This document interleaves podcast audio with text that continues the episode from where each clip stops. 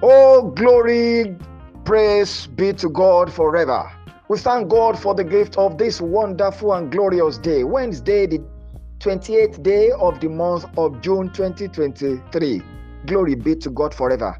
And friends, today, in the name of the Lord Jesus Christ, I pray for you that the blessing of the Lord be showered upon you today in the name of Jesus.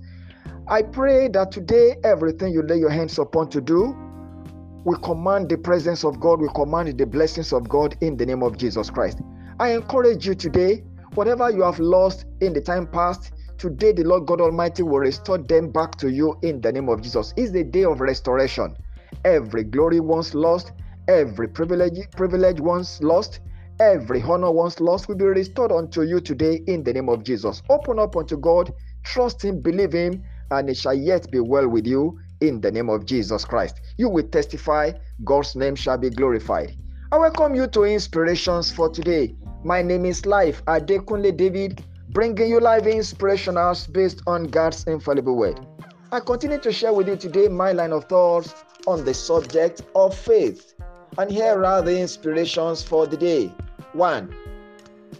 Faith is not a denial of facts, it is rather acting on God's words in belief in spite of the apparently glaring facts. 2. In the operation of faith, never give room for doubt. If you must doubt at all, doubt your doubts.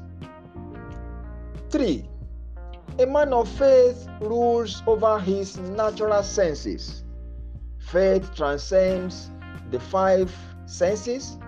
It is the sixth sense that connects one with the unseen world. And the final inspiration for the day in the face of adversity, hold on to your faith.